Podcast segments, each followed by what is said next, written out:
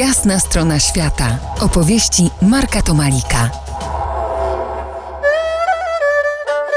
Dwa marki, Kalmus i Tomalik po jasnej stronie świata. Rozmawiamy o strategicznym znaczeniu wody w rejonie Azji Wschodniej. W poprzednim odcinku rozmowy opowiadaliśmy o deficycie wody w Chinach. Spróbujmy przemieścić się do jednego z najpiękniejszych miejsc na świecie, do Kaszmiru. Już sama nazwa jest elektryzująca. Kaszmir jest faktycznie piękny, bardzo go lubię. Wielokrotnie tam byłem. Natomiast y, konflikt pomiędzy Indiami a Pakistanem, praktycznie nierozwiązywalny, y, rozpoczął się na płaszczyźnie y, podziału w wyniku uzyskania niepodległości. Natomiast w tle na pewno woda też jest istotna. Nie tylko problemy związane z religią, wojna, która się toczy po obu stronach z większym lub mniejszym nasileniem. Od kilkudziesięciu lat. No tak, od 48, 49 roku praktycznie od momentu, kiedy Indie uzyskały niepodległość. A jak jesteśmy przy tym pięknym zakamarku świata, co do tego się na pewno zgadzamy i słuchacze też na pewno się zgadzą, czy jest szansa, żeby Kaszmir był niepodległym państwem, jak ci się wydaje? Czy to jest utopia? Ja życzę Kaszmirczykom, żeby byli, żeby mieli niepodległość, tym bardziej, że Kaszmir ma bardzo starożytną historię jako państwo. Natomiast w aktualnej sytuacji geopolitycznej to jest utopia.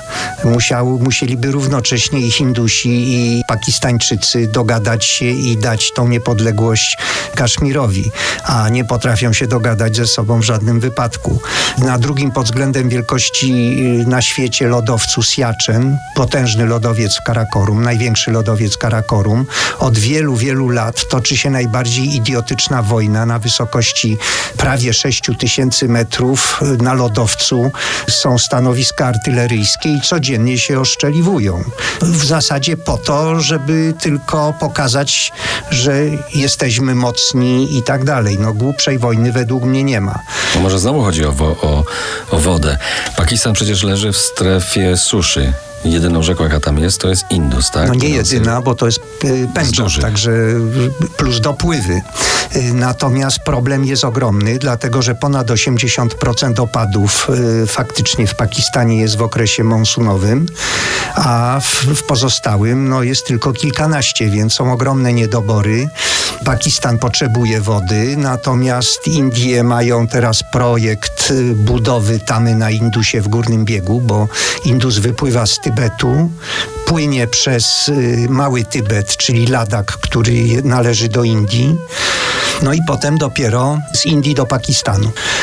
Także zapora, która mogłaby powstać y, na terenie indyjskim, od razu wywoła y, nerwowe reakcje i być może jakieś militarne ze strony pakistańskiej.